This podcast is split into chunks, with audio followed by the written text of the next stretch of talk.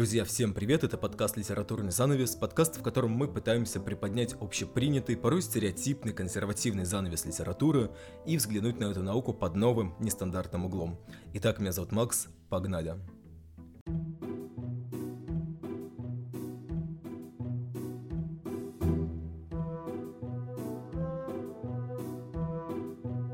Историко-литературный процесс — это такое некоторое историческое развитие национальной и мировой литературы, которое можно рассматривать как э, историю литературных направлений. Если мы говорим про русскую литературу, то я думаю, что резоннее всего будет начать с классицизма. Классицизм — это что-то такое очень образцовое, и, в принципе, от латинского языка «classicus» классицизм так и переводится как э, образцовое направление. Что касается периода, то это где-то конец 17-го, начало 19 века, зарождается он в Италии, и наибольшее развитие получает во Франции Франция. Что касается представителей в русской литературе, то это Сумароков, Ломоносов, в мировой это, например, Мольер. Что касается особенностей, то а, в основе вот этого классицизма всегда лежит культ разума, то есть вот это вот стандартное правило Декарта, да, я мыслю, следовательно, существую, это вот такая некоторая как раз-таки философия не только рационализма, это еще и, так скажем, философия классицизма. Тут э, у нас существует жесткая иерархия жанров, то есть у нас существуют высокие жанры и низкие жанры.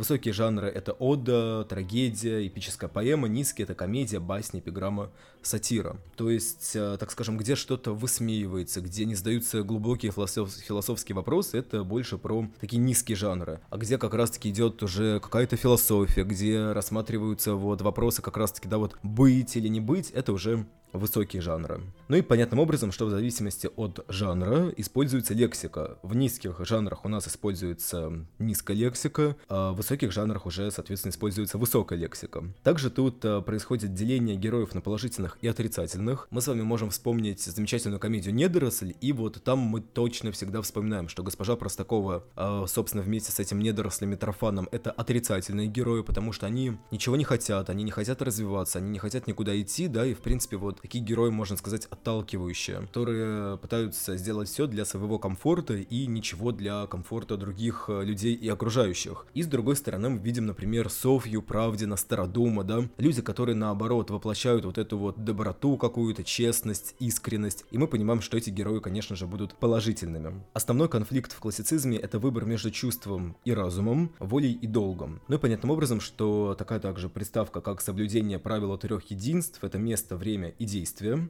также является одной из особенностей классицизма. Ну и в классицизме происходит утверждение э, положительных ценностей в государственного идеала. Например, опять же таки, мы можем обратиться к Фанвизину, к недорослю, и понять, что как раз-таки вот там государственный идеал — это человек, который служит своей родине. Недоросль таким человеком не является, потому что он просто не понимает, зачем ему нужна вообще какая-либо служба. Да, то есть он не пытается как-то отвернуться от службы, убежать от нее. Он просто не понимает, зачем это надо. То есть фактически, если мы это будем переводить на какой-то более понятный язык, а Митрофан не понимает, зачем ему нужно служить государству. Митрофан не видит себя в роли, а, соответственно, вот этого вот служителя Родины. И тут поэтому как раз-таки Митрофан а, также является отрицательным героем именно вот в этом ключе. С другой стороны, уже в самом конце произведения, когда Митрофану как будто бы становится просто уже без разницы на все происходящее вокруг, он неожиданно для себя понимает, да, что, в принципе, можно уже и на службу сходить, и женить бы это мне, собственно, не нужна, ничего не нужно, там, пойду, так скажем, да, отведут на службу, ну и отведут, как бы мне вообще без разницы.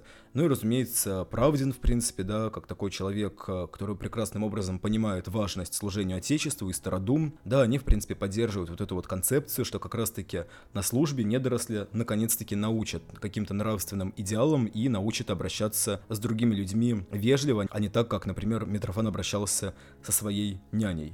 Следующее направление — это сентиментализм, то есть название происходит от сентиментал, либо сентимент, что переводится как чувствительный или чувство. Ну и получает название от романа английского писателя Стерна «Сентиментальное путешествие по Франции и Италии».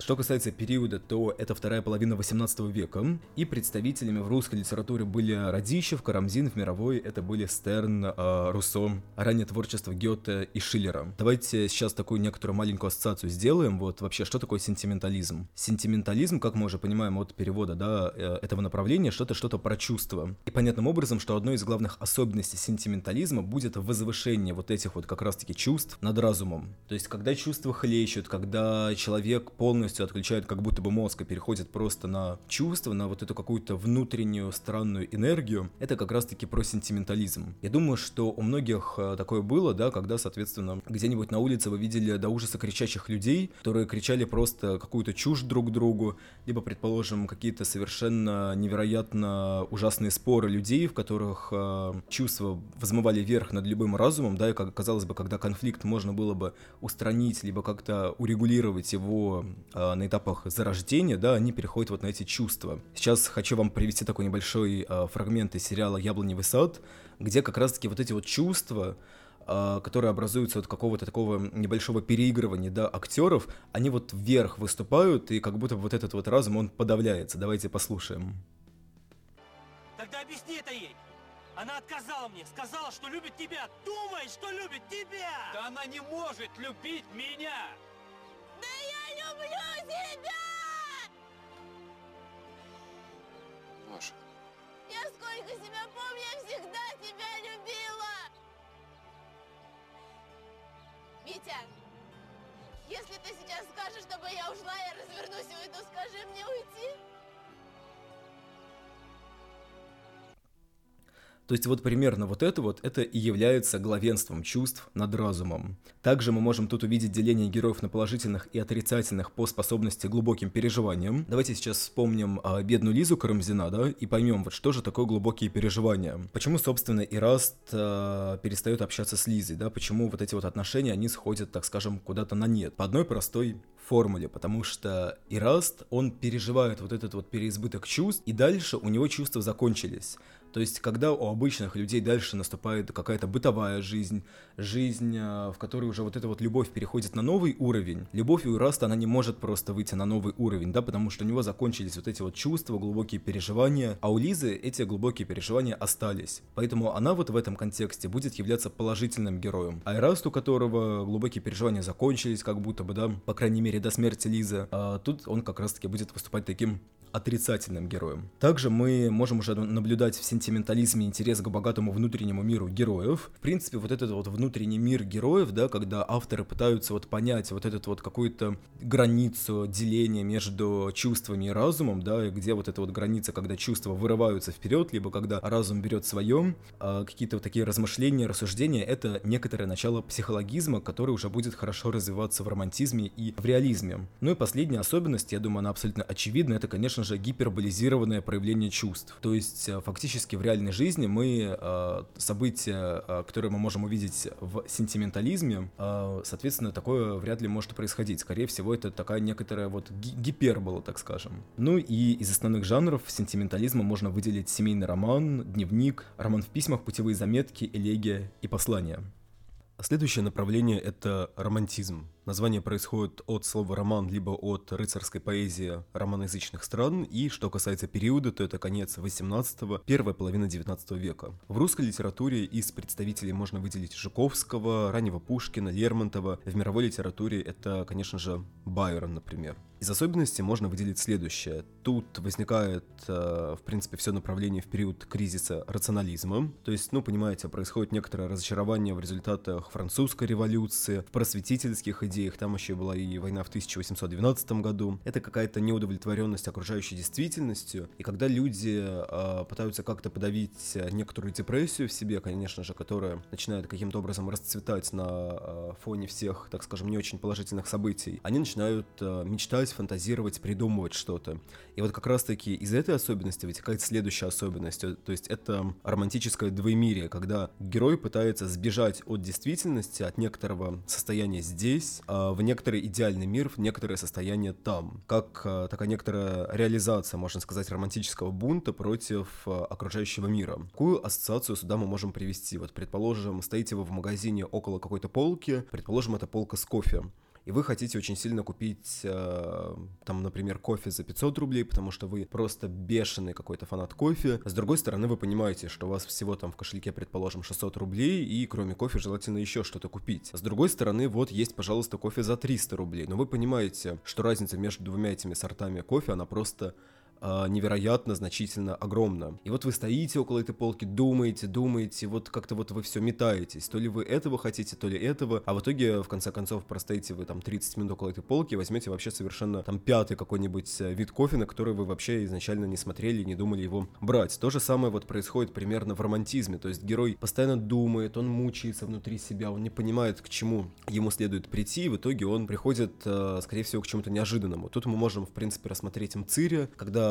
э, герой, которого насильно фактически заточают вот в этот э, монастырь, он из него все-таки сбегает. Увидел ли Мцири на воле, так скажем, все то, что он ожидал увидеть? Тут э, есть некоторый такой большой вопрос, да, потому что, с одной стороны, это положительный контекст, цветы, поля, грузинка молодая, которую он встречает. С другой стороны, это отрицательный контекст, например, э, Снежный Барс, с которым Цири вступает э, в битву, это некоторая песня Золотой Рыбки, которая случается из Мцири в конце, которая буквально, за, ну, как бы за, зазывает вот Мцири к себе, да, и говорит, покойся же ты, пожалуйста, со мной, и уже никуда, пожалуйста, не беги, останься со мной навеки. То есть тут, опять же таки, вот это вот э, двоемирие, с одной стороны, все хорошо, с другой стороны, можно сказать, не так хорошо, и, опять же таки, двоемирие с точки зрения уже э, самого героя. То есть, с одной стороны, какая конечная цель Мцири была? Он хотел достигнуть свободы, и он хотел достигнуть родины. То есть, если свободу он получил, и в конце концов, да, он все-таки скажет э, монаху, которому он, в принципе, исповедуется о том, что э, вот за эти три, так скажем, да, значительных, невероятных дня я увидел все, что только можно было увидеть, а с другой стороны, родины он так и не достигает.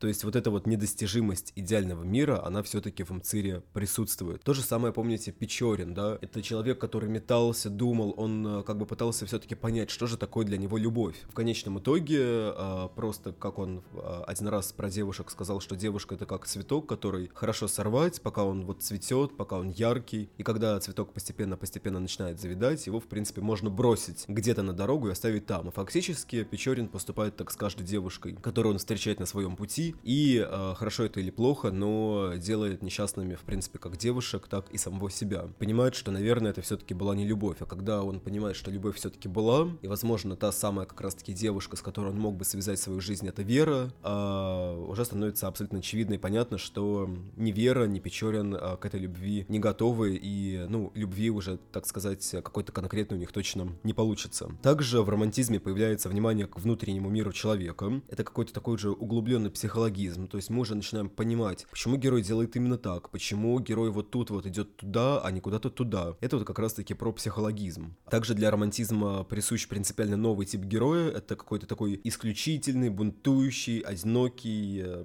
очень часто с трагической судьбой. И обращение к историческому прошлому, фольклору экзотик. Из основных жанров тут можно выделить исторический роман, поэму, балладу и прям, ну, не знаю, мне кажется, что происходит такой расцвет поэзии в романтизме. Если мы говорим про реализм, то тут прям можно четко сказать, это вот самое известное, самое простое направление, которое только может быть. И мне кажется, что если человека, который, ну, вообще ничего не понимает э, в литературе, сказать ему просто реализм, он э, без каких-либо э, там а, дополнительных определений сразу поймет, что же это такое за направление и примерно какие произведения в этом направлении написаны. Потому что реализм — это понятным образом про реальность. И вот как раз-таки самый главный принцип реализма — это соответствие реальности. Тут из особенностей мы можем также выделить а, типизацию характеров и явлений. Это опять же таки присутствие психологизма. Очень часто в реализме присутствуют принципы народности и историзма. И, а, соответственно, у нас тут такая некоторая происходит социальная детерминация детерминация личности, то есть эм, исследование причин социальных явлений. И тут появляются новые типы героев, это тип маленького человека, это новый человек, новый герой на примере там нигилиста Базарова, э, некоторых героев Чернышевского. Это, э, если мы говорим про маленького человека, конечно же, Башманщикин, если говорим про лишнего человека, то это Чацкий, Онегин, Печорин. Также стоит отметить, что, в принципе, и маленький человек, и лишний человек, и новый герой это такие типы, которые выделяются на фоне общества, и это герои, за которыми было бы интересно наблюдать. Реализм особенно развивается в 19 веке. А, но стоит отметить, что так как это отношение литературы к действительности, то по сути любое произведение, независимо от направления, оно ну, отражает реальность. Поэтому можно говорить и о реализме Гомера, Шекспира, а, как о способе отражения действительности в их произведениях. При этом следует э, отличать реализм как метод от реализма как направление, да, потому что понятным образом, что ни Гомер, ни Шекспир в 19 веке не жили и уж точно ничего не писали. Реализм можно разделить на такие некоторые типы. Это просветительский реализм, критический реализм и социалистический реализм. Если мы говорим про просветительский реализм, то главный принцип — это вера в человека, вера в образование, в просвещение, ну и что касается периода, то это 17 э, где-то 18 века. Критический реализм — это, возможно, самый понятный, самый простой, в то же время самый популярный, возможно, в России э, вид, так скажем, тип реализма. А, это период с 1840 по где-то 1890 годы. И тут происходит критика социальных пороков общества, это обличительная направленность произведений, воссоздание жизни в ее каких-то таких закономерностях. Представителями критического реализма были Пушкин, Толстой, Достоевский, Чехов. Ну и последнее — это социалистический реализм, это, ну, от слова социализм, конечно же, понятным образом, это где-то 1920-80-е годы. А, ну и если мы говорим про основу, то это, конечно же, коммунистический такой общественно-политический, эстетический идеал, пафос э, революционной перестройки мира, вера в социализм и коммунизм. И из представителей можно выделить Островского, Шолохова, Толстого, э, Бедного, Маяковского, если у Маяковского брать, например, позднее творчество.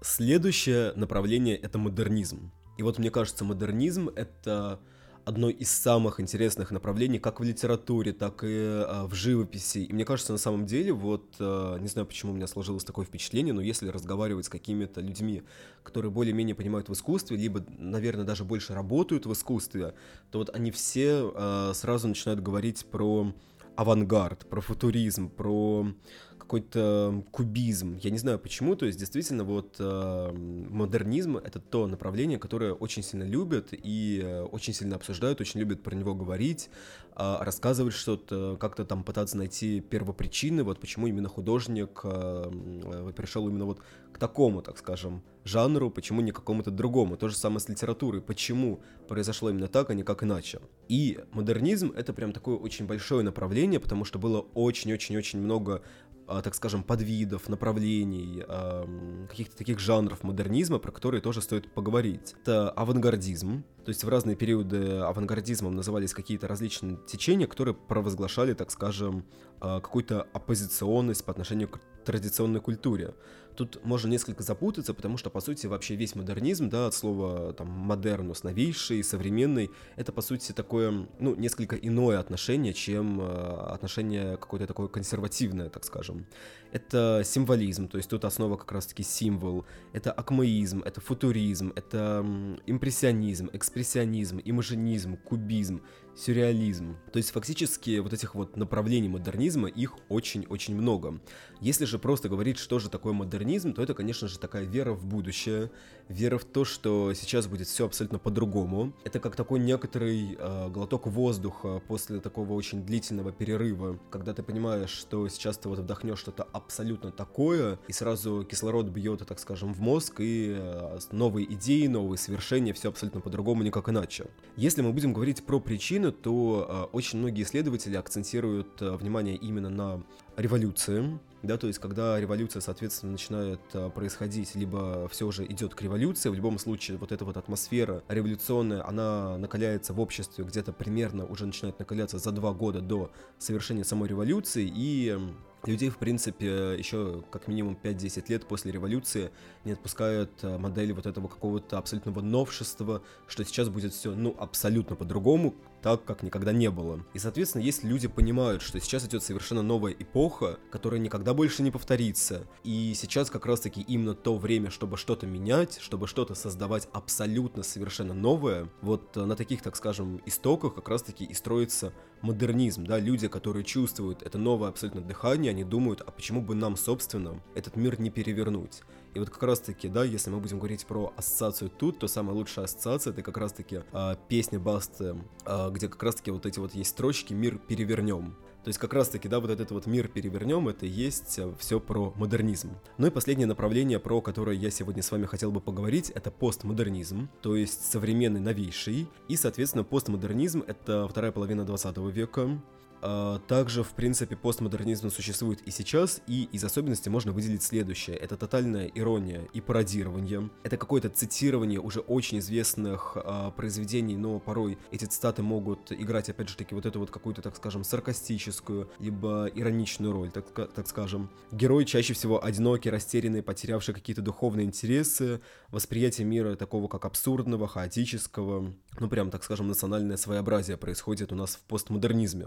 Мне кажется, что самый лучший пример постмодернизма, который будет именно таким очень понятным, это Виктор Пелевин. А, предположим, даже одна из последних его книг это «Непобедимое солнце», где, соответственно, у нас есть главная героиня, которая, опять же таки, чисто подходит под особенности постмодернизма. Она несколько одинока, она несколько растеряна, она потеряла духовное ориентиры. И, соответственно, да, если читали, то помните, вот как раз-таки все произведение, она пытается эти духовные ориентиры найти. Там происходит цитирование и, э, так скажем, приобщение всего предшествующего культурного массива, потому что помните, что Пелевин, в принципе, пишет как раз-таки, э, чаще всего это такая некоторая ирония и сарказм на предыдущие, э, там, 1, 2, 3, 4, 5 лет. И вот это вот как раз-таки, опять же таки, цитирование, э, вот эту вот интертекстуальность мы тут видим. Теперь, внимание, главный вопрос.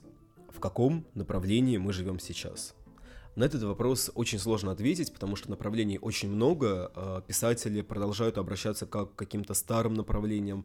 Также, например, преследовать новые. Очень популярно, мне кажется, сейчас такое направление, как фэнтези. С другой стороны, присутствует также у нас и постмодернизм. Одним словом, вот э, то, что происходит сейчас, как-то вот нашу эпоху 21 века вогнать в какое-то одно направление пока что очень сложно.